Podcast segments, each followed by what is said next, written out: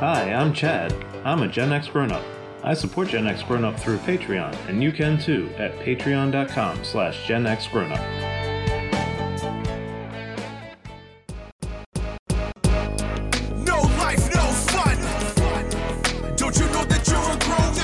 Gen X Grown Up is a YouTube channel, website, and audio podcast you're listening to right now. All made for and by people who love exploring media, games, tech, and toys of yesterday and today through the eyes of Gen Xers who refuse to grow up. Your dinner cannot just be french fries. Basically, life Welcome back, Gen X Grown Up podcast listeners, to episode 73 of the Gen X Grown Up podcast. I'm John. Joining me, as always, though, is Mo. Hey, everybody. And George is here. Hey, how's it going, guys? In this episode, we'll discuss a new post apocalyptic dystopian TV series where all of humanity lives on a train. Check out a mid range mirrorless DSLR camera that packs a lot of bang for the buck, and play an action game where you are a superpowered luchador battling with forces from the land of the dead. But hmm. before we get into all of those intriguing teaser topics, we have some fourth listener email to get into, one of my favorite parts of the show. And our fourth listener email this episode is from Mike C. Hey, Mike. He's one of our patrons. Uh, he wrote in and said, I just listened to the episode. I have to agree with Mo that Upload, Oh. very good, and you should check it out if you haven't already. That was the, Ah, was a series on. I think, Amazon, right? Amazon Prime. Amazon Prime, Amazon. yeah. One of those. Yep. I watched it all. It was great. Your recommendation was spot on. My big question for you is what VPN do you recommend? George was talking about Jackett and Sonarr, and I, of course, understand the need for a VPN, but I don't think any of your podcasts have covered the topic. That's because they all suck for one reason or another. They are a necessary evil, aren't they? Yes. They really are. Yeah. Uh, I think we all use different VPNs probably. And so for my money, you might have differing opinions, but which one you use is largely irrelevant. Find one that's been around a while, well established. Yeah. Right. They have reasonable rates and give it a test drive. I mean, they're not terribly expensive. You could get a year for, I don't know, 30, 40 bucks maybe or something. A lot of them even have like free first 30 days, that kind of thing. Or So free trials. Most of them do, yeah, some kind of free Yeah. trial period. The one thing I would always recommend though is make sure that you find one that doesn't keep its logs because in Yeah. Mhm. the Yep. weird case that a US government, you know, ever wants to come in and grab their logs, Yep. if they don't keep them then they can't track anything. And many of them advertise that. They tout that right up front, right? yeah, yeah, they keep no records. there are several reasons to have a VPN. You know, I know when I traveled overseas in China, I had to use a VPN so I could get to Google, you know, and YouTube and stuff because they block it.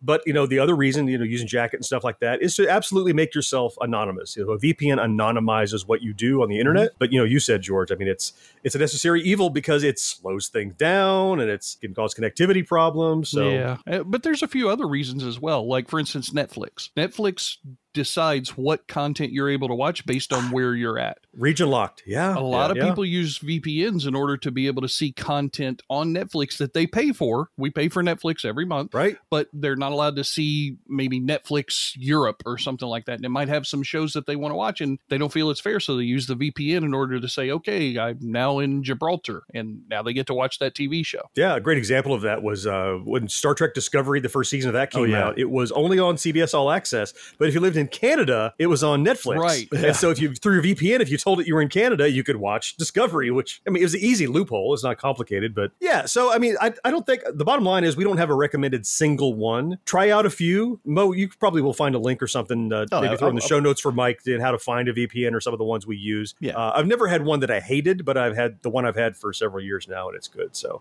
hey, Mike C, thank you for writing in. We all love when the fourth listener drops us a line. If you'd like to have your email featured here on the show, just hit us up podcast at genxgrownup.com. We read every single one, and most of them make it right here into the episode. All right, if you guys are ready, it's time to hop into the meat of the show then, right after this. Fort Kerium, from fort to town to battleground. BraveStarr. Fort Kerium, marshal brave stars into galactic town. Tex Hex is attacking the town. Laser fire Tex Hex shoots invisible electronic beams at the target. The bank explodes, but BraveStarr strikes back and the town transforms into. A fort? Oh, blasted. BraveStarr hits the control. The wall falls. Fort Kerium, the fort that transforms into a space town with a bank, command center, and jail. New from BraveStarr. Batteries not included. Toys sold separately. Assembly required.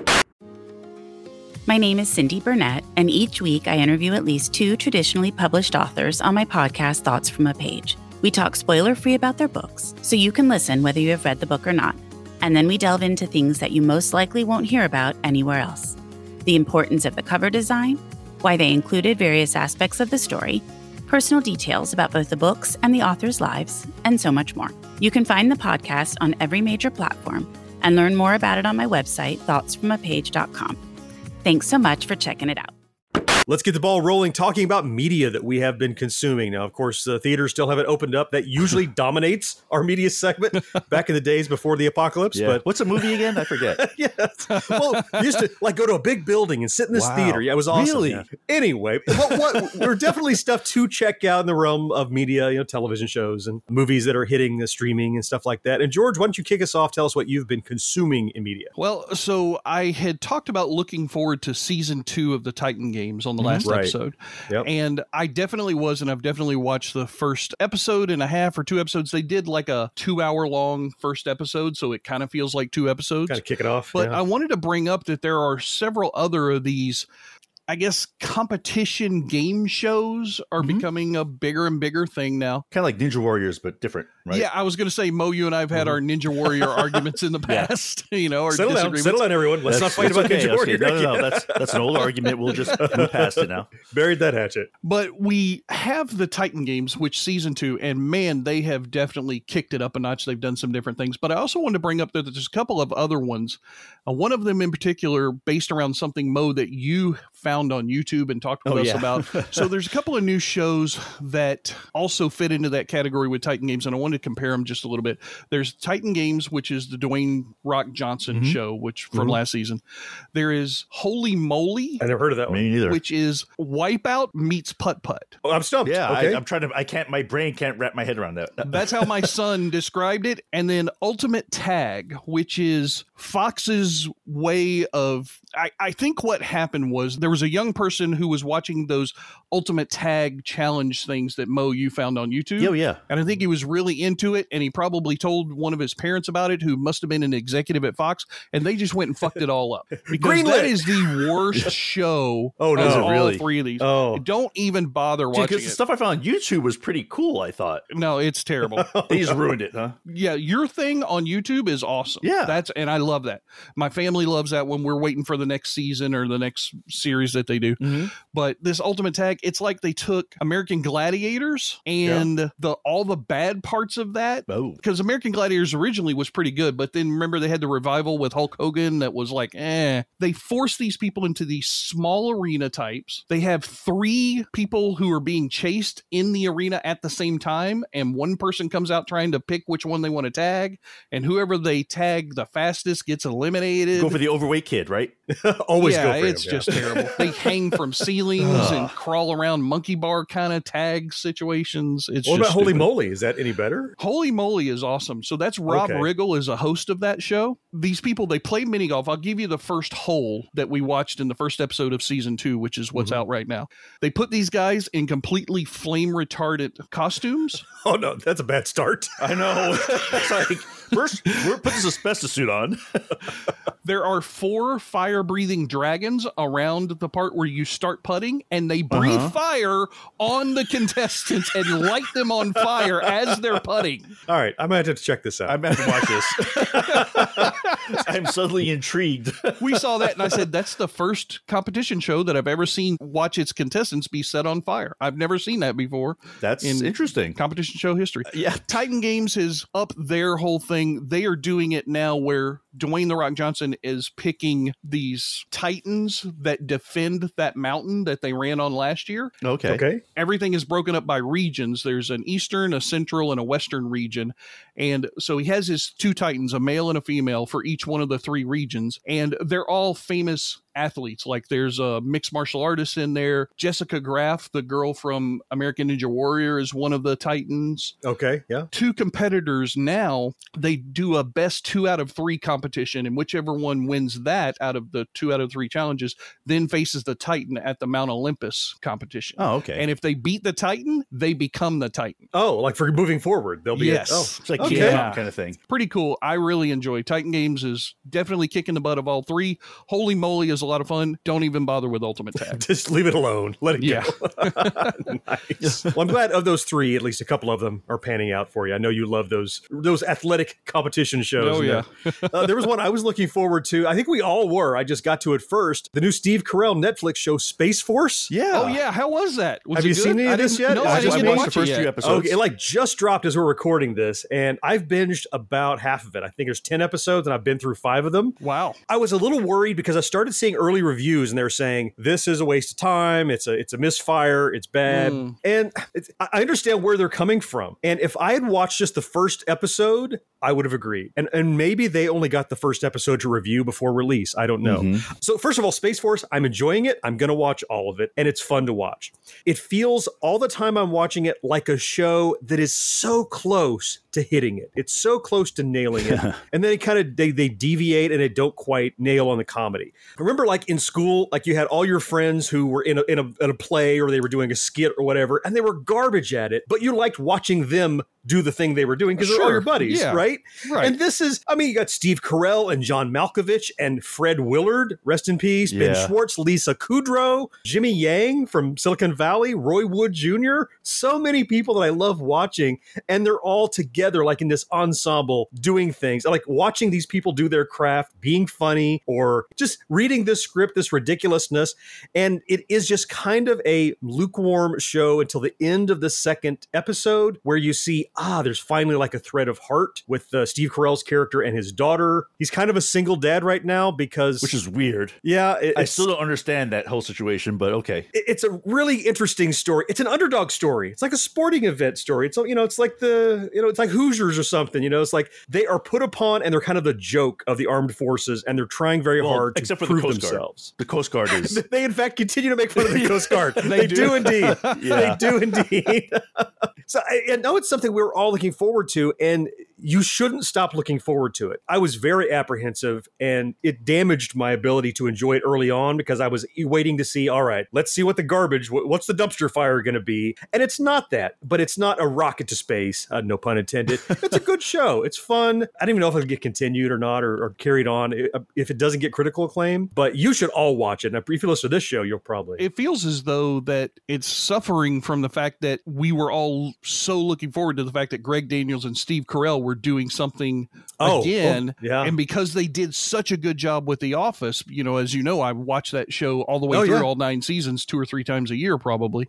And maybe because we were all super looking forward to it, and then you had those reviews that you read, it's hard for something like that to live up to expectations. Yeah, right. It's like a new Star Wars movie or something. Yeah. it is I, I watched the first three episodes right now. Oh, good. And, Okay. and I totally agree with you. I said the first episode, I was like, eh, and it's Yeah. getting better as, as it, It goes is, on. yeah. I don't know if this is even really criticism. Like you mentioned, like that cast, the cast. I mean, Jane Lynch. I mean, they got everybody in. Oh small yeah, parts. Jane Lynch. Yeah, even Yeah. for small parts, they got these amazing comic actors and you know on there. And I keep thinking that it's like part of me says with this type of cast, with that kind of writing, why isn't the show better? It's Yeah, not yeah. bad. It feels like it's not quite reaching its potential, Yeah. doesn't it? Yeah. You know, because yeah. I mean that cast is like freaking amazing, right? There's not a single person on there that I wouldn't watch in the Roman show. all by themselves. Yeah, by themselves. Yeah, because they're all just amazing. amazing. at it. So I keep watching it, and the episodes like now it seems like the episodes I'm kind of like lukewarm, but then it's like he has a chopper pilot. Yeah. and yep. there's an episode uh, maybe it's one where the chopper pilot is watching his daughter. It's like episode three. Yeah. Episode three, and so I just finished watching that one, and I said, you know what? I said that relationship that they are building in that was really good. I really like that. It's something Right. like the character. I'm starting to care about the characters finally. There are. You're right. There are flashes of brilliance. There's Yeah. a scene when they're in front of a congressional hearing on on, on budget yeah. matters. That's amazing. There's little flashes of brilliance in there, and then it kind of goes, "Oh, this fell flat. This fell flat." Uh, overall, the net sum, good show. Space Force. You should watch it. I hope it continues. I hope it continues to get better too. Yeah. Uh, but even as it is, it's worth your time. Just don't expect The Office Mark II. Just just go in knowing that's what you got coming to you. So. Yeah, and it does get better. So get through the first episode, and It, be it sure okay. does. Yeah. All right. So, Mo, what about you? I know uh, we were all looking forward to Space Force, but you had something that you had on the agenda too. Yeah, so th- it's a TV show based on that movie Snowpiercer. Yeah. Everybody's on the train and Everyone's on the social train. stratification. Sure. So the first two episodes have dropped. So I watched the first Okay. two episodes. Um, and Oh boy. it's not bad. No, it's not bad. Um, it actually takes place like at the beginning of this. Tra- it's like only like a couple years that the train has been running. Yeah, six years. Yeah, six years. Thank you. Before the film. Yeah. Okay. So it's like and these are the original people who got on the train, Yeah, they start the first episode with them getting on the train, Right. and then it jumps forward six years. and so they're keeping like some of the stuff from the movie, which is good, and and there's some back and forth on it. But it's definitely like a whole class warfare kind of story, you know, about you know the people who were poor, As the film or was, too, sure. As the film was exactly exactly. The only thing that kind of gets me is like, okay, assuming that this is the same as the movie, I know they're not going to succeed because they, you know, You know this turns the out. movies would happen. But it's like one of these things where like the people at the front of the train have this like perfect society almost. Mm-hmm. Well, at least on the surface. Yeah. On the surface, exactly. And that's where you find out that it's actually not perfect because there's been like a murder, and the only person who they can find to catch the murder is in the back of the train who used to be a homicide detective. So they pull hmm. him forward to try to help figure out who the actually killer is. So it's like a who done it Yeah. framed inside of the Snowpiercer. well, at least this world. first storyline is. I don't know how many episodes it's going to go. Yeah, exactly. Yeah, yeah, yeah. And I've, it seems like it's going to carry for a while because they really have they don't really haven't advanced the investigation a whole lot yet. so I mean, I like it. I'm gonna keep watching it. I'm hoping it gets a little better. Like the story develops a little bit more and the characters develop a little bit more. But so far, you know, I mean, I'm enjoying it. I mean, I liked Snowpiercer, the movie. Mhm, I, yeah. I thought the movie was pretty cool. I thought it was a weird premise, but I liked it. So I was willing to give this one kind of like a, a few extra points right off the bat, just because I figured, eh, you know, as long as I keep the train, I'm happy because the train is kind of cool. So I want to bring up a couple of things because I'm a big fan of the movie as well, and so is my son. And he was the one who first introduced the show to me that they were going to be doing a TV show. Yeah. I'm like, oh, that's cool. That you know, I don't know how they're going to do it because, like you said, we know they're not going to make it if they follow along the same storyline unless it's a alternate universe Snowpiercer or something like out of Star Trek. But uh, there's a couple of things. Number one, this is on TNT, right? Which Yeah. is a cable channel. Uh, it's not one of the channels that you pay for and everything. And there are a lot of questionable things that they show and say in this series so far. There is some just front f- straight out nudity in episode on number one. Really? Yeah. Yeah, straight out nudity. Ah. and And then cursing there's a lot of times too. when they're using language that they wouldn't normally use on cable or broadcast network that kind of surprised me a little bit. The murder that Mo was talking about, the way that they're describing the way the murder happened and some of the Mhm. things that were done to the victim, they Hmm. wouldn't normally talk about this stuff on Or show. cable or network TV. You think this is TNT trying to be edgy like the streaming network? I think it and- is, too. felt very much like they were going down the we're Game of Thrones and we're going to show you all this kind of stuff road trying So to attract forced, people that right. way. It felt a little forced. Huh. And then number two, the train itself. Now, Mo, when we watched the movie, Mhm. what did the train make you feel like, especially because at the beginning, you know, when you're all in the tail section, didn't it feel very claustrophobic to you? Oh, it's very closed. Right Yeah. now, in It's this first episode, the train is super wide in some parts. It's got two stories apparently now because they go down below Oh, oh a yeah. section. Yeah, they do. Don't and they? I'm like, what? How the hell did this train get this damn big and stay on the tracks at all? Because it would be super top heavy. I don't know. I mean, it's just running on regular train tracks. It's not like it's you know gripping the tracks like a monorail or something along Mhm. those lines. It's just running on regular train track. And then of course, you know, first episode stuff starts breaking and and there's glass on the front of the train, which was a big no-no in the movie because the train has to burst through blocks of ice that have yeah. capped over the track. Now the train has glass at the front window. What? I- Mm. It feels Yeah. like Well, it's they, a prequel. They learned that later. Oops, that was a mistake. Let's take off the glass. Yeah. Well, They they didn't have tunnel time to yet that stop. shears off the second level. You know, right. you know, I I don't know. I mean, it's not like they can stop and do maintenance, but that's what that bottom level is for. They do maintenance underneath the car sections. Uh, Yeah. uh, Wow, I hear a lot of a lot of like this is weird, unusual, real breaking, and Mo, you're kind of ho hum. Is this something that people, if they enjoyed the film, should watch, or is it weird? Is it damaging? I don't know yet. Actually, I think it's too because It's it's only a couple episodes. John, for me, it feels as though these are two different Snowpiercers. Mm. And I don't know that that's a good or bad thing yet, but they definitely misled us a little bit in making us feel like that it was going to be more relatable to the show. The whole thing about the person who created the train is completely different, and it's going to be Yeah. this reveal at some point to the rest of the people on the train. You can see that coming. I just think that they've given us a different show with the same name based around the same basic concept. But we Ah. here in our family, we're still very much interested in watching the shows as they drop because it's still fun to watch. Yeah, I, I agree with what George said. That, that makes a lot of sense because it's, I, I think, you know, it could be a good show. You know, Grant, okay, not even worry about the movie. You know, I think it could be good. Right. It's just not, it's too early to tell yet, I think is what it comes down to. Too I mean. I've started All right. two episodes. I'm going to watch the third one when it drops. Mm-hmm. Okay. If it starts going downhill, I may stop at some point. But right now, You- You have not ruled out abandonment. You you're you're ready if you need to. You're not. if I need to bail, yet. I'm going to bail. But right now, you know, I'm going to keep riding this train. No pun intended. got it. The Cabbage Patch Kids. I promise to be a good parent to my Cabbage Patch Kid. Your children can adopt them and care for them just like real kids. There are Cabbage Patch Kid umbrella strollers that let your kid really come alive. Snuggle up carriers to keep your Cabbage Patch Kid close and secure. Cradles for rocking baby while you're walking or just lying around. Well, hey, podcast listener. My name is Vince, and I'm the host of a show called The RR Show. It stands for Reddit Readings.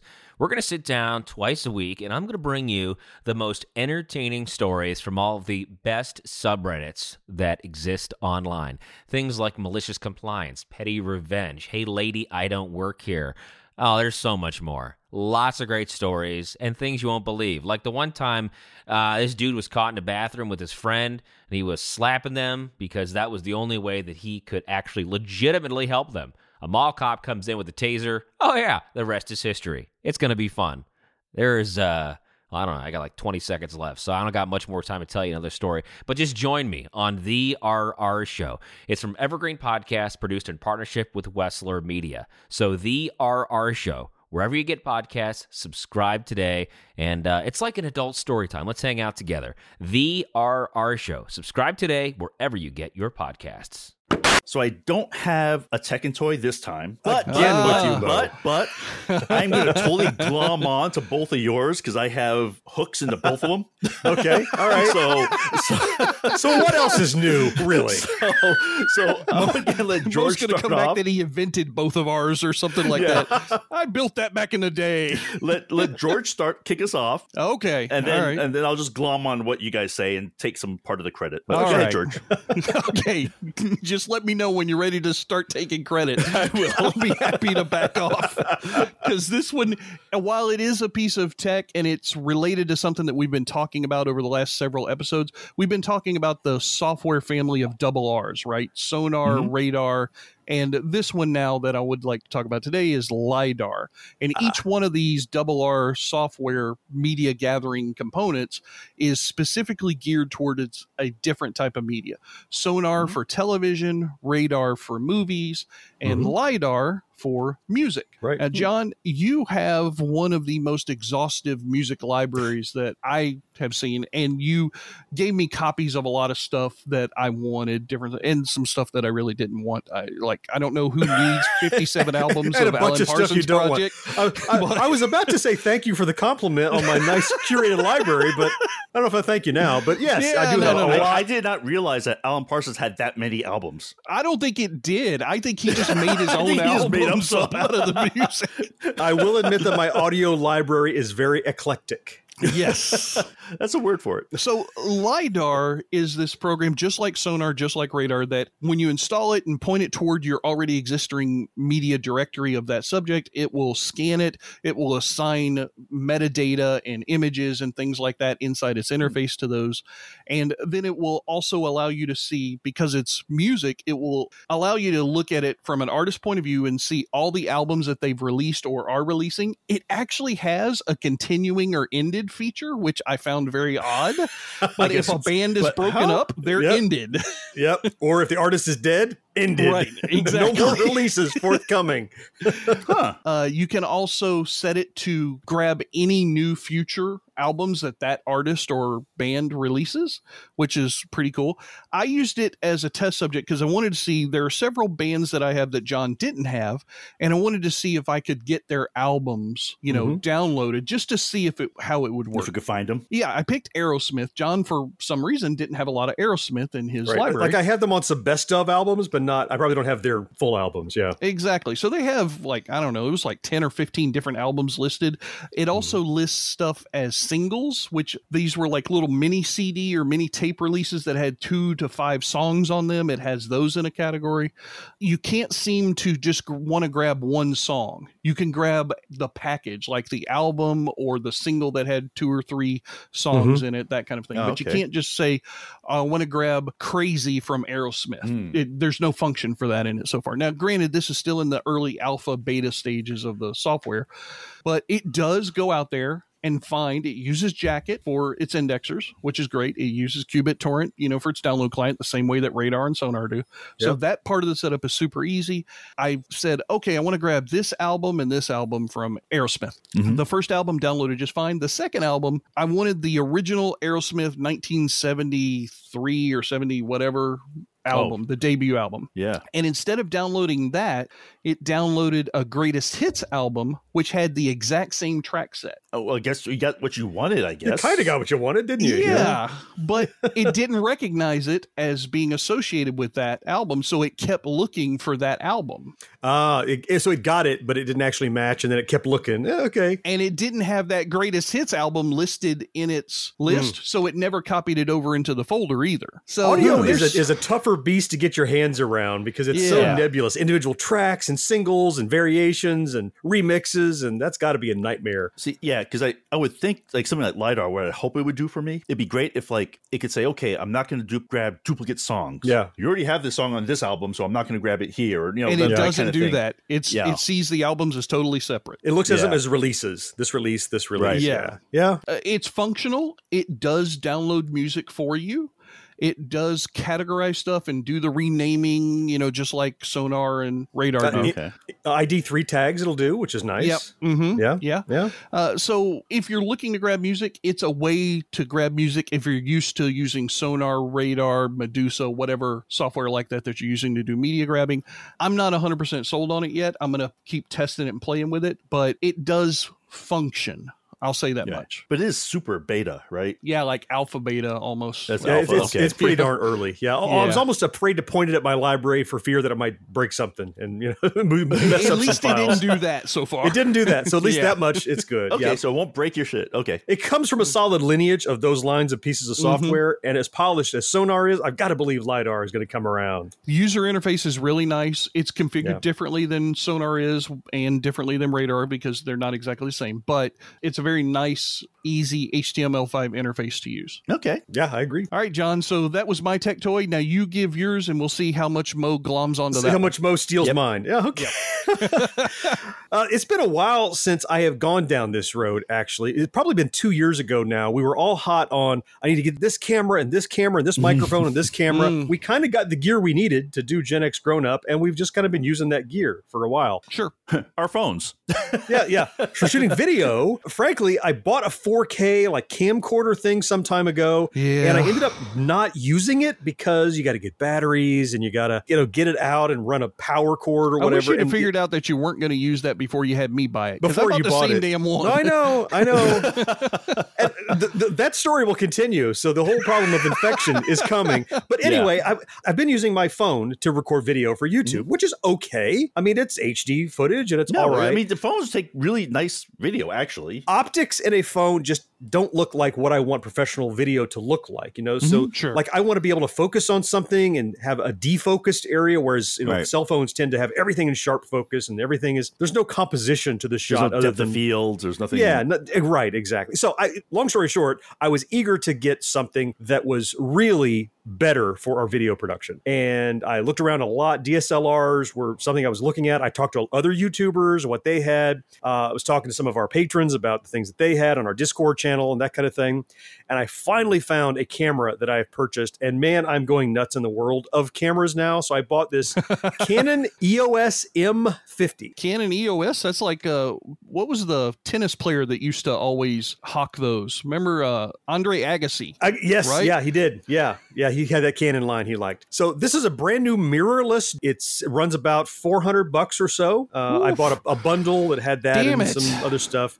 I know, I know. I'm sorry, George. So get your money ready. So I, so I found this camera and I, I I actually got my hands on one to look at it before I purchased it. I got it in hand and the internet is going nuts over this camera. If you go to YouTube and search for EOS Yeah. M50, you'll find a million videos by a thousand different YouTubers because it's the hot camera. It's not the top of the line and it's not a piece of crap. It has all the menu system of the super multi thousand dollar Canons, but Mhm. in this box that is it, it crushes so many of the things that would stop you from getting it. It- It's, it's a great camera. It has some 4K in it, though it's a little bit limited. I'm using it full 1080 at 60 frames per second, which is amazing. It has great depth of focus. It has a 50 point facial recognition autofocus. But then there's all the toys. So there's a huge, I want to say it's like a three and a half or four inch touchscreen on the back that can flip around and be a giant viewfinder like you're using a phone, which I love. One of the hassles always with shooting on your phone was recording the footage and then plugging your phone in and downloading stuff. This camera has its own Wi Fi hotspot. You turn on the Wi Fi hotspot, connect a computer to it, it recognizes and sucks in the footage automatically. It is just the smartest camera I have ever seen. And for the price, it's not multi thousands of dollars. I've only done one new video with it so far, and I was so happy with the quality of myself on camera and the product shots that I did. I don't regret for a second getting this thing. So give me glom on here for a second. Uh, yeah, I mentioned to Mo that I was getting this new camera. so, so I, so Jo- John, let's see, George, I, I kept you out of this. You owe me one. Thank you. now I owe you one. you know, uh, you could have been there right along with us, like the whole 3D printer thing, right? We could all have been there together. Yeah. So John mentioned this camera thing, and actually, uh, to tell you the truth, a lot of things like with every time you want to film something, you got to set everything up again. You got to, Mhm. and you know, Right. your cam. I mean, the phone is not really, you know, it's not really made to be a camera like that. I mean, Yeah. it is for convenience well, sake. not for what the purposes of Right, us not a using this studio camera. camera. For. It's Not a a great, studio you know, camera, right? right, right, Right. yeah. So John told me this thing, and I agonized. I said, "Ah, let me go check." And then I was like, "No." Then I was like, "Okay, I'm going to get it." And then like everywhere I looked, they were sold out. I, I kept trying to talk you out of it. I was like, I, I know, don't want to happen. No, no, no. I, I said, don't I, blame- I don't I want to don't blame happen to you what happened to George. Let me vet it out a while, see what's actually useful. Yeah, Because I felt but- guilty over what happened before. But he's like, I'm dying to buy something. Yeah, he did bring you up, George, as a cautionary tale. As a cautionary tale. Just- George is often a cautionary tale. It's not just in camera purchasing. Apparently. so so anyway, so I was sitting there, I was like, ah, I don't know. And then finally I said, okay, I'm gonna get it. They were sold out everywhere, which of course made me want to buy it more. Right. Like, it must be great. I'm like, God damn it, I want this thing like some you know, somebody's trying to keep me from getting it. So Yeah. I actually went to the Canon website. This is through recommendation through one of our patrons, actually. They're selling refurbished ones with a one year warranty. Yeah. That's what I did with the 4K camcorder. Best Buy had a refurbished one with a one year warranty. Ah. So got it. I Yep. went that way. It was still expensive, but not Yeah. as expensive as brand new.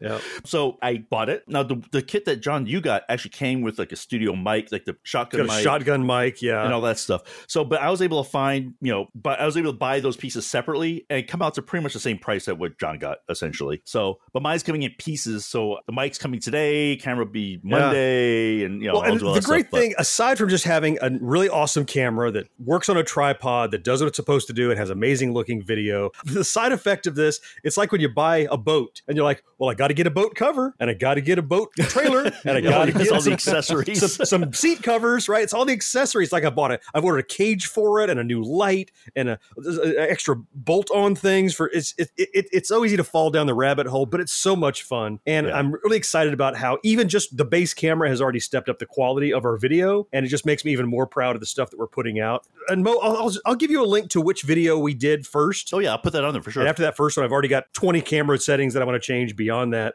Uh, so, George, hold off a little. It looks like it's going to be good. That's not a problem. I haven't produced any videos for the channel in a long time. I've just been doing all the background stuff.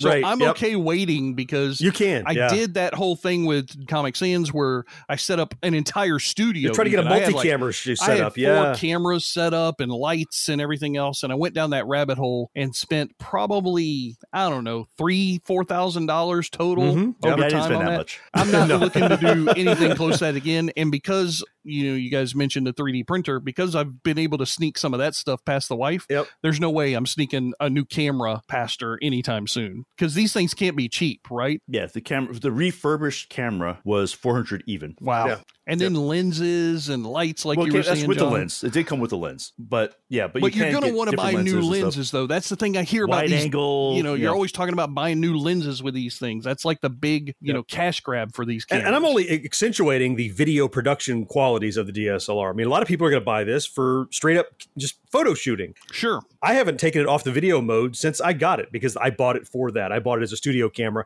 and it's doing the job great. It has things I'm not touching for still photography. Uh, they're going to be awesome probably once I get to that. We'll throw a link down in the show notes as Mo mentioned. It's I think it's sold out because recently updated this camera so it can be used as a webcam, a high quality webcam. You can plug it straight into Mm. your computer. Uh, they Wow. added that to the firmware and so people looking for webcams were like, "Oh, well, webcams are sold out and this DSLR could be one." And I've kind of been wanting one. That's why it's kind of blown up, I think. Canon has responded to what's going on in the pandemic right now. Remember your headset you couldn't get and Yeah. webcams are tough to get. Puzzles are sold out. People try to kill time. it's a great camera so far. I, I think I'm only going to love it more. Mo, I think now that you've ordered it, I will say you're clear to order it. I think it's going to be a good camera. So now that Oh, you've good. already Phew. pulled the trigger, woo, that's great.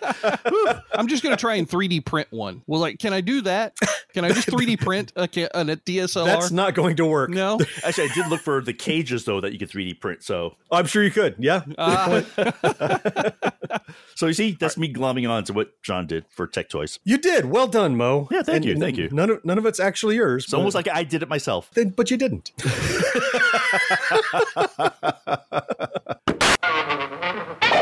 That bird's a dead duck.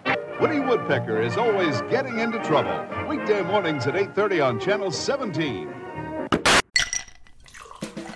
Hi, this is comedian and writer, and let's be honest, I do a lot of things. This is Dino Tripodis, the host of Whiskey Business, the podcast not so much about whiskey as it is one with whiskey. Yes, we drink and talk about whiskey, but we do so much more with so many interesting people. For example, we talk to comedians like Greg Warren. You know, I don't want to brag, but let's just say I can walk into a Red Lobster and get whatever. You know, I think the pause right there is probably more important than the word. Amazing athletes like boxing champion Buster Douglas. When a fighter's down and he's looking for his mouthpiece instead of trying to get up. That's when I knew it was over. Yeah, right? And yes, Bigfoot chasers. Do you believe in Bigfoot? And if so, does he really eat beef jerky? The Bigfoot thing is people have seen these, and, and I've seen a lot of compelling evidence about it. It's Whiskey Business with Dino Tripodis. Join us for what we call a good conversation with a good pour. You really can't ask for much more than that, can you, people? Check us out at whiskeybusinesspod.com, a proud member of the Evergreen Podcast Network. Ladies and gentlemen, boys and girls, children of all ages, it's time for the Generation X game segment, and I'm watching John and Mo on the monitors right now, and John's doing this little dance and dropping back from the microphone. I'm like, your voice is way louder than mine, so shut the hell up. I oh. don't care anymore. I love dancing to it. I enjoy it. I don't know why you're criticizing me. I saw the first like look like something smacked you in the face as you pulled back from the microphone. I saw that first look. Don't think I didn't. That was a wave of joy. Well, just Hitting for me. that, I'm gonna throw you into the fire, John. Oh, what I'm are first? you Okay. playing? Yeah, you're gonna go first. What are you playing right now? Uh, so I am playing some stuff, but I don't want to talk about what I'm playing. I actually want to take a What? second here during the game What the segment. hell is the point? yeah, yeah. I want to take a second here during the game segment to talk about what I'm not playing, and I want to give a, a huge shout out. Everyone should be aware the Southern Fried Gaming Expo that we all love. Oh yeah, Ah, okay. like all so right. many other things, like everything else has been canceled. It was in June, uh, June maybe early July. I forget where it's going to hit, but it's summertime. Yeah. Of course, they've canceled themselves, but also the hotel is not opening to let people in and that kind of thing. I, I won't speak for you guys, although I think your our sentiments are very similar. This is an event that here in the southeast in Atlanta, Georgia, we drive up to it. It, it might be the single event that we go to that I look forward to the most. Oh, I yeah. love. I I love the have fun people. there. I love the show. I have a great time. I make a long weekend of it, and it's canceled. Yeah. They have done all the right things by all of their fans and all of their attendees. They've offered full refunds. They've asked, hey, would you carry this over to next year to 2021? If you can't, we're going to refund your money. But they've taken a huge hit because they had so many upfront costs they expect Yeah. to recoup. Mm-hmm. Deposits and pre-order. Yeah, you can stuff. imagine. Imagine Yeah. if you were putting on something for thousands of people, the, the advanced work you would do and the money you invest. Uh, George, you put four thousand dollars into a YouTube TV show that ran for like a dozen episodes. They're putting on something that thousands of people have to go. Imagine the. The point is, they put more than that just in T-shirts. Oh heavens, yes. Oh, yeah. Yeah. So uh, what, what I just really wanted to do was was to put out a plea to those of you who have seen us go to Southern Fried Gaming Expo or talk about it or have been yourself or might be interested. If you can, if you're interested and willing, show your support for them. They'll put a link down in the show notes, but I'm just going to tell you it's store.southernfriedgamingexpo.com and it's just their store. Get a t-shirt, get a sticker, get a pin. They're good quality. I have several. I wore them.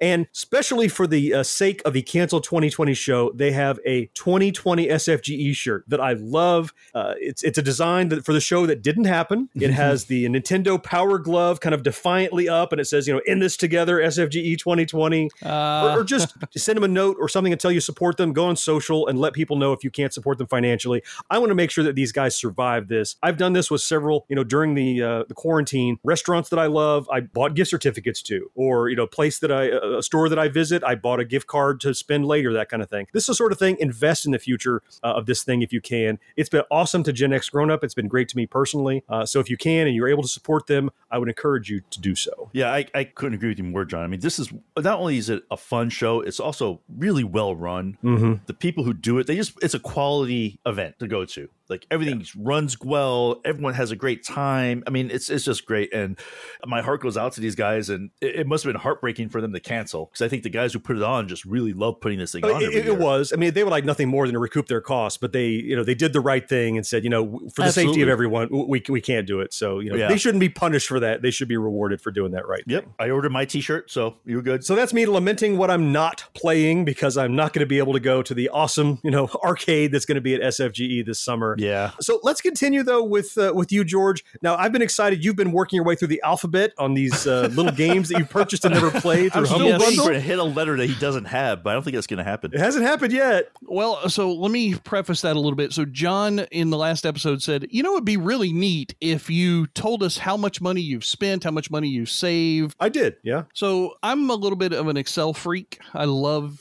working in spreadsheets, I always have. Mm-hmm. And so, I did what I shouldn't have done. I decided to create this crazy spreadsheet.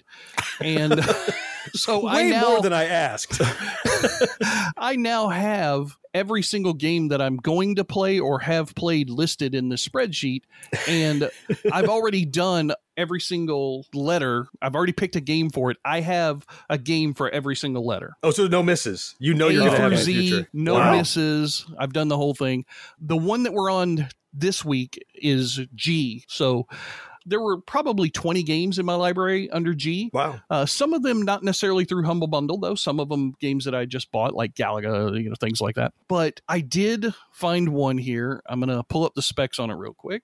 So I bought this game on February 17th of 2017 as part of the Humble Freedom Bundle for $30. Oh, Okay.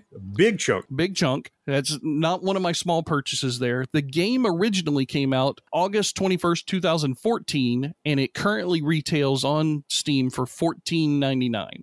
Uh, I said I bought the bundle for $30. There were 135 Holy pieces crap. in this bundle. Wow. Okay. That works out to this game costing me 22 cents. Okay. So that means I saved $14.77. Yeah, that's one way of looking at it. That's how I'm looking at it. I can save you money buying stuff. it's on sale. I saved money. how was the game? I'll read you the description and then go from there.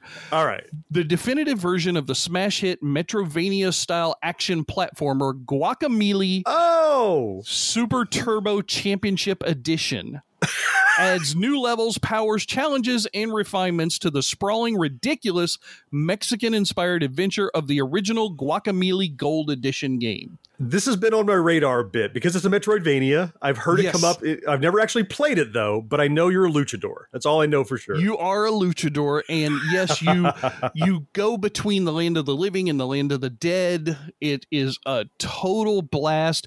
You're running around this map, and it's a side scroller leveler kind of map. You're acquiring different luchador moves in order to help you go through the map, like suplexes. Oh, I was and gonna say body like body slams. slams and stuff. Yes. Really? Great. You're punching Awesome. chickens. I mean, it Of is course. the cr- Who wouldn't like to punch a chicken? what- just- what's the point of a modern game without chicken punching? Quite I honestly, know, right? If you can't Really, punch I a mean, chicken, really, you know, that's the measure of all great games. that's like day one stuff. yeah. a day without punching a chicken is a day not worth living. Let me tell you. right. That's a T-shirt. It is absolute blast. Yeah, that's a T-shirt get you in trouble with the ASPCA. that's that T-shirt. so far, I've only played it for about an hour. I had gotten delayed getting prepared for this episode, so I didn't play it until the night before we recorded the episode. But I couldn't stop playing it once I did. So there's no question in my mind this is going to be one that I'm going to go back to time and time again, like a Flame in the Flood, which I'm continuing to play. That's why I hadn't Wow. started playing Guacamelee yet because I was still playing Flame in the Flood a lot. And Mo, I know you had mentioned in one of our discussions that you wanted me to start rating these games, and I'm going to Yeah. start doing that from this point forward. Out of our normal five token uh, rating structure, I would give so far after an hour's worth of play, Guacamelee probably four and one quarter tokens. Really? That's Yeah. solid. That's respectable. Playability, ease of entry, fun, uh, just super hilarious dialogue that's in it. Like the chicken punching. This guy's like, I don't know what happened. All my chickens got crazy and they're in my house. Can you go in my house and put them back in their cages? it's it's just a total Luchador blast. to the rescue. Yeah. Yes. The art style of this looked really cool. Mm-hmm. Yeah, I'd never, I'd never talked to anybody who had played it, and so now maybe I'm, I'm not going to get it for twenty two cents, but The movie that was, uh, I think it was an animated film, Book of Life, right? oh yeah, yeah, huh? Yeah. So imagine a flat two dimensional art style of that movie. That's what this game's art style Mhm. is. that's that's why, yeah, that's what I've seen. Yeah, Okay. it's it's a blast. I I definitely recommend playing this game. I'm not sure about the 14.99 price tag. I don't Really? Okay. know It'll come- it'll come about I'm 15 sure. hours worth because Even I don't know how and a quarter, far you think it's okay? well, because I don't know how far along in the storyline I am. There's a progression meter, but it's based on a map. You know, like if you look at Mario World and you're moving around the map. Oh, that doesn't indicate time necessarily. Yeah, yeah, I see. That's Yeah. the only way All to gauge where you're at in the game. And I'm still super early. Now I've got to ask you the actual reason that I asked you to create a spreadsheet. I, well, at first I didn't ask you to create a spreadsheet. You no, you asked. That was on you. Yeah. The question I had was it would be curious to have a running total of how much you've spent on games so far because we're up to G Mhm. now. Right. Do you have any idea of all these games so far we've talked about how much you spent? Well, so now what I have to do is I have to go insert a line so that I can create a sum of just the price of games that I've spent. Oh my god. And this is why George has a spreadsheet. Yes, I'm doing that right now as we speak. Okay, so what I've actually spent as the game is a part of the bundle is two dollars and thirty seven cents so For far. A, B, C, D, E, F, seven Yes. games so far. Two bucks. Nice. Wow. Yeah. Yep. yeah, All right. Well, Yeah, keep for your sure. spreadsheet up to date, and we'll get an update when you get to H next time. or you already know what it is. Yes. If you can get out of Flame in the Flood, you might get to your H, right? I might get to my H. Yeah, H has a really interesting game title, and that's what I tried to stick with mostly independent Ooh, games. A teaser. Yeah. Yeah. so I'm hoping that these games keep living up to their titles because if they do, there's not going to be a bad game in the bunch. Well, I'm enjoying this kind of journey as you go through finding these because I have the same problem. I have bajillions of games I've never played, and and this is cool. Now, there is one last little thing that I did find. I found some Steam keys that I had not redeemed, Oh, right. Okay. and I already have the game that those Steam keys would unlock So you have extras. through other bundles. Uh-huh. So I have an extra Steam key this week to give away to one of our fourth listeners. Oh, cool. All right. So the first fourth listener who sends an email to our account podcast at genxgrownup.com, Mhm. John curates that email list, so he'll be the one deciding which fourth listener gets You it. should title it "Punching Chickens." Okay, in the subject title, punching chickens. Punching chickens. yep. Uh, the first person who sends that in and requests it will get the Steam key. Now, we can't guarantee that the Steam key works because, like I said, I bought this thing in 2017. I don't know if still it does or doesn't. I Oh, no as long as nobody redeemed it, it's still good. Yep. Yeah. It's a license. and the game that it's for is called No Time to Explain. Okay. Okay. All right. Yep, that's as much as I know. First come, first serve. Yep. So those of you who listen at 5 a.m., you're you have a leg up on everyone else. All right, that's what I'm playing. Mo, what about you? I'm playing. Uh, it's well, it's actually not a new game, but it's a relatively new game. It's called Rebel Galaxy. Star Wars based, I'm guessing. Well, no, actually, it's No. not. Oh, Um, I assumed it wasn't. I saw Rebel. Okay. Nope, nope, nope. And John, I think you'll know this one. Do you remember a game called Elite? Oh, absolutely. Yeah. Yeah. Outer Yeah. space kind of a It's a merchant space game. game where you you know fly around and you have to trade and you fight pirates and you upgrade Yes. your ship. Uh-huh. I have been searching for a, a successor to that game since that first game came out in like '85, I think it did. Yeah. because it was just fun just to play. It was an early open-ended game. You could do the basic story, but you could keep going, improving your ship and trading and making just huge amounts of money and blah blah blah. Yeah, it was it was kind of procedurally generated a bit. You know, things were kind of randomized, so you could travel out in space and find a place that you didn't know was there and make a trade. And yeah. Exactly. So I think this is a good successor to that. Oh, really? Okay. Yeah, it's it's the same premise. It's a very a similar kind of premise. You know, you're an ex pilot who now is having to get back into it because you're trying to find somebody who I don't know shot your dog or something. It doesn't really matter. it's just John Wick story in space. yeah. Yeah. it's just there's a story, and then so you basically get this crap ship to start with. Yep. Sounds like Elite. And you could trade between stations and to make money. You could like trade commodities between stations. You find out which stations have good prices on this and that. You go out there, you can fight pirates, you can mine like you could in the original game. Right? Yeah. So you can do all that stuff just with a hell of a lot better graphics. Oh, right. Yeah. Not just the ray trace lines that used to be black and white. yeah, that's just the ray tracing, which was awesome for the day. And they took out a lot of like the the hassle pieces. Like there's a whole docking sequence that they have for every time you dock with a station, but you hit the button, skips it, Oh, okay. Yeah. which I love. you know, and sometimes I want to watch it. Get on to the action. Yeah. Yeah, let's get on to the action. They also do some neat things. Like when you go to the station, they have things you could do on the station, like these little mini games. Like there's a casino, so you could do gambling. Mhm, They have okay. a, a this one bar has a pool table. You actually can play pool. You know, Oh, and so it's they not like- injected a bunch Ah. of little things into it. I- yeah, I and it's not like a crappy pool game. It's actually pretty good, you know. And you bet money and you make money doing that. Later versions of Grand Theft Auto kind of did that. Like you go to Yeah. certain places, you could play darts Right. and pool, Yeah. things You like that. You could go to Yeah. a strip club and give people dollar bills. In an open world game like this, that gives more realness to the world because you can Mm-hmm. deviate and do this kind of side thing, and it makes it feel more like fleshed out. Right. And they definitely, whoever wrote this game definitely played Elite because there's things like you should kill pirates, you know, they drop cargo sometimes and you mm-hmm. can pick it up. But if it's black market items, if you get scanned by a cop later, then you're in trouble. Oh, oh. Where'd you get this? I'm holding it for a friend. Exactly. But sometimes you can make it to a station without it and then you can make a whole bunch of money. Mm-hmm. You know, it's, I mean, so far, like I said, I played it probably maybe a couple hours so far, just kind of get into it. How did you find it? Now you knew you were looking for something like Elite or researching It for got recommended to me on the Epic Oh, the Epic Game Store. Okay. Epic Game Store. They said, right. you know, you might like this. And I looked at it, I'm like, holy crap. And they had like this whole sale thing going on. So Sure. I'd say so I paid now the game is normally a $30 game, normally. Okay. It's on sale right now for $20. Okay. And Epic, when I bought it, had a $10 off coupon.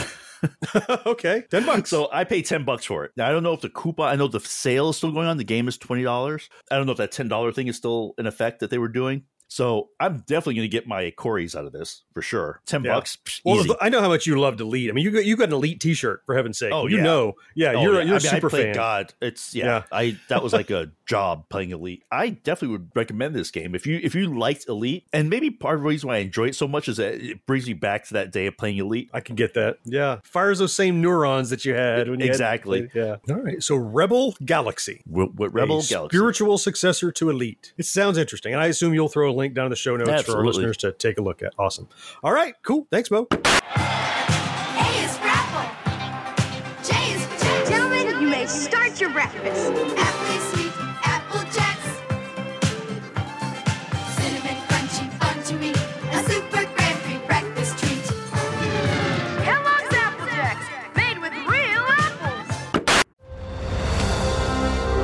I'm Ken Harbaugh, host of Warriors in Their Own Words, a podcast that presents the unvarnished, unsanitized truth of what we have asked of those who defend this nation.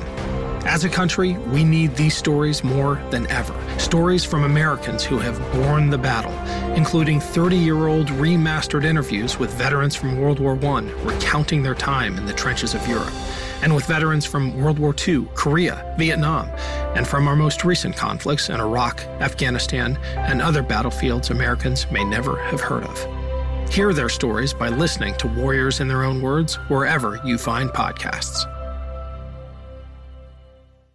We have just about reached the end of this episode, but before we do, you know, we always like to take a second here toward the end to talk about the things we're looking forward to between now and the next time we get together to record the show. And I would like this time to start with George. George, what are you looking forward to? Okay, well, I'm not looking forward to a TV or a movie. Okay. Because there aren't any. I am looking forward to something that we used to do quite often. I think, John, you maybe still do these subscription mystery box things, right? I, yeah, I still have Geek Fuel. Yeah. Really? Yeah. I stopped those a while back. I, just did. felt like I, was I did as well. I stopped them two or three years ago because there was no point. I didn't always enjoy the things that came in the boxes. There Yeah. was like maybe one thing in the box that I liked and four or five Sure. things I didn't care about. Yeah, I feel Uh, that. That's why I've been a big beneficiary of John continuing with it because every time there's three or three things in there he doesn't you like, get all he the gives them to leftover me. stuff I don't want. so, I'm okay with that. It's been great. But what if I told you that apparently for the last couple of years, Amazon has been doing a mystery subscription box? I didn't know that. Not only What the heck's a in it? mystery subscription box, but it's one that is based in two major properties curated by those properties themselves Funko Marvel Collector Core Box.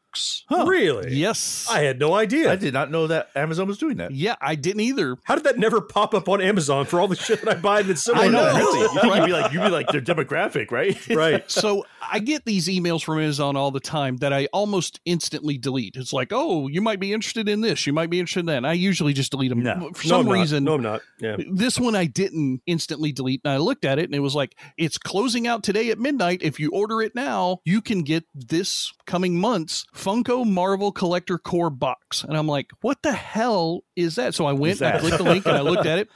It's $30, $29.99, Uh-huh. and it doesn't change its price no matter which size t shirt you get. Okay, that's good. The other thing that they do, they tell you what they guarantee in the box, which is kind of nice. They don't Oh, tell really? you what specifically it is, but in this case, each one of these boxes has not one, but two Funko exclusive pop vinyls. Exclusive ones to this collection. Exclusive ones to this collection. Wow, that's the thing that makes me keep doing Geek Fuel because they have things that you can't get anywhere else. That's the real Mhm. beauty of these Yes. boxes when they do something. And with Amazon, the power they got behind that, I can only imagine these are good. Oh, jeez. Right. So now think about this as well. If you go to a convention like we do quite often when they're happening, you go to look at those pop vinyl stores that people Yeah. set up at Like those the, things. The 30 Yep. or 40, they're always there. Yeah. Yeah, most of them are going to be anywhere from ten dollars to fifty dollars for an exclusive pop vinyl, depending upon the pop vinyl Yeah, itself. for the rare ones. So Yep. even at the minimum price, you've got twenty dollars worth of pop vinyls in a thirty dollar box. Then you've got the three XL T-shirt that I ordered, which is probably at least another fifteen dollars. So Yep. I've already paid for the box and just those. you got your money already. right there. That's nice. So I'm guaranteed to get something that will be worth the value of the box. Mine is due to come on the 6th. However, I just got a notification through Alexa. It sounds like it's getting here today. Yay, Amazon! we'll take it. Nice. This month's theme is Black Widow, and I'm assuming that's because that's when the movie was due to come out. You know, Film coming out. Oh, right. sure. they have had other themes. They've had Deadpool, they've had Venom, they've had X Men. But you do subscribe to it just like a regular thing. You can cancel the subscription at any time, and it's Amazon. They don't give you a big hassle about canceling the subscription Mhm. like Yeah. the other ones did. Remember how You all probably the do it you would have right? to Just jump go and through? just do it. Yeah, Sure. Yep. Exactly. So I'm All right. looking forward to that. Mo, what about you? Cool. Okay. Well, I'm again. I don't have a TV or movie. I mean, I was actually looking really hard to try to find out like something something new that's coming out the next couple weeks, but there's really nothing. So instead, I'm looking forward to playing with this new camera that John talked me into. Your M50. Yeah. Camera Brothers. so my future enjoyment is all based on John's recommendation. So No pressure. he won't let me down. So You won't be. You won't be disappointed. You'll be fine. No, no, I'm, I'm actually, actually, I am very much looking forward to it. I've, I've been really wanting to get like a just a setup done that I could just do the videos, knock them out, and make it a lot faster. So This will let you do it. Yep. I'm Awesome. definitely looking forward to that. So that's what I'm looking forward to. So, John, since I'm looking forward to something that you got me into, what are you looking forward to? I am also not looking forward to a television show or a movie. it's a theme. You may remember, kind of mid 80s to early 90s, Kool Aid came out with some crazy flavors. They had Sharkleberry Fin, Purple Saurus Rex, Crocodile Red, Grape Oh, yeah, these weird yeah. flavors. They canceled them. Right. My favorite was Purplesaurus Rex. It's a cross between grape and lemonade. Loved it. of course. Loved it, loved it. And uh, plus, it's dinosaur themed, so why wouldn't you? But they've been long since gone, and it wasn't even anything I even thought about. It's just one of those things like a you know the candy bar they don't make or the snack whatever that's not around anymore. And then something popped up in my news feed. Kool Aid is releasing retro flavors of some Oh, of the Jesus. discontinued stuff. So of these, both Rockadile Red and Purplesaurus Rex have been re-released as retro flavors. You know what's happening here, right? You know what this They're is. cashing in on Gen X. I know. No, not just that. because of COVID 19, all their factories are probably shut down, and they went and found these things in They're a warehouse stock. somewhere. oh, terrible. I'm going to trust that's not true. It's a new design box. We have a surplus of lemon and purple. put together.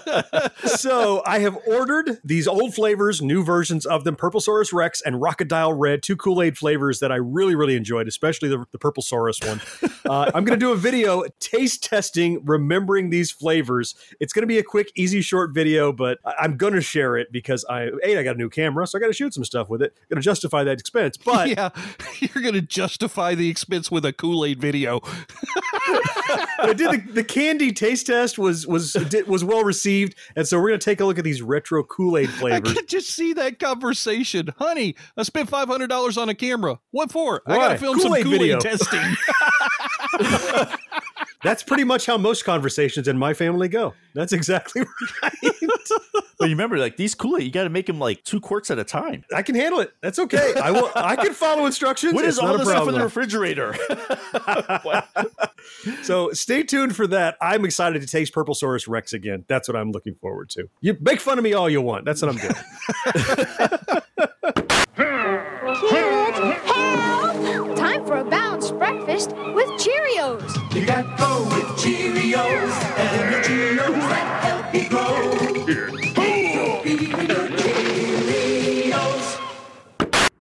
You've got questions, we've got answers. Business leadership, ownership, and sales can be challenging. Tune into the Accelerate Your Business Growth podcast to learn from the world's experts. Join me, your host, Diane Helbig, as I chat with people who have expertise in various areas of business. You'll enjoy the lively conversations that are focused on providing you with the ideas, tips, and suggestions you need to realize greater success. Get what you need for your business when you need it from the people who have the answers. Accelerate Your Business Growth is part of the Evergreen Podcast Network and is available on Apple, Spotify, or wherever you listen to your favorite podcasts. If there was anything in this show you'd like to learn more about, the show notes which accompany each episode are full of links to click and explore. Catch up on past episodes and get pinged every time a new one's released by subscribing wherever you listen to podcasts. And you know, iTunes reviews help more than you know, so if you haven't yet, please rate and review us in the iTunes app. And if you have a friend who isn't yet listening, why not? Tell them about us, they'll thank you later. You're our fourth listener, and we'd love to read your emails right here on the show, so hit us up at podcast at genxgrownup.com. And finally, Gen X Grown Up is more than just this podcast. Our YouTube channel has hundreds of videos ready for you to enjoy, plus you can find our entire body of work on genxgrownup.com. That is just about going to wrap it up for another edition of the Gen X Grown Up podcast. Before we leave, we'd like to take a moment here right at the end to express our sincere gratitude to the people that support us every single month over on Patreon. Take a few bucks out of their wallet to keep the lights on here and support what we do. And I love to call them out, and I'm grateful to you guys. Arlen, Ben, Levi, Jonathan H, Greg L, Davis T and Chet, Greg Z, Mike C, Chewbacca, Thomas, Adam, Stu Monkey, Tona, Tony, Dana, Travis. To- I can't do it. It's too many.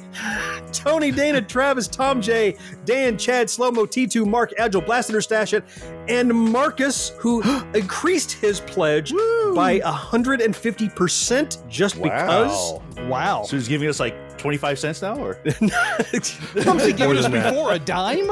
Jesus.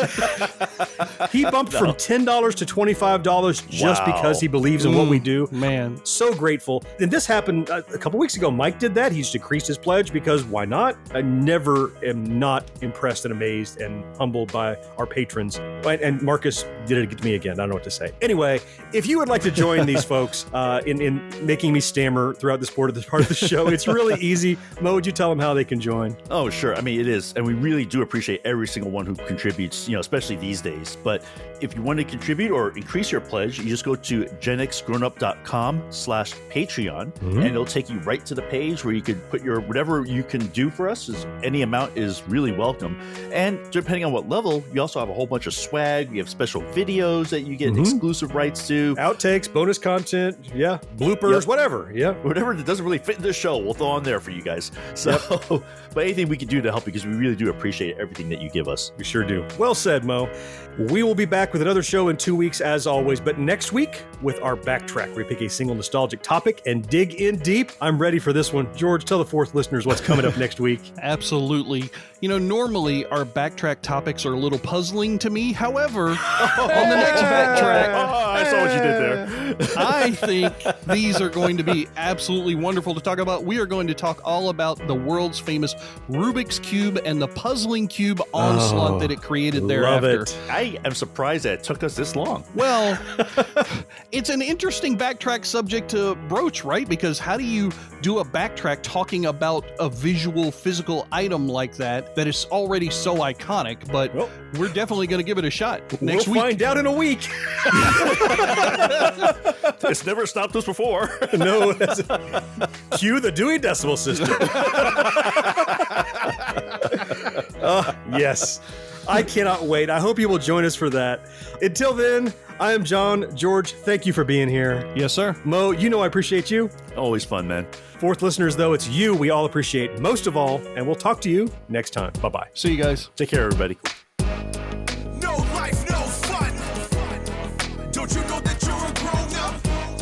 Gen X Grown Up is a member of the Evergreen Podcast family. Learn more at evergreenpodcasts.com. Watching shows till sunrise. Unacceptable for grown ups. Your dinner cannot just be french fries. Basically, life sucks as a grown up. And sorry we didn't answer your question for fuck all. Oh, we'll have links. Make him read the show notes. That's right. We answered it. The answer is no comment. Which is an answer.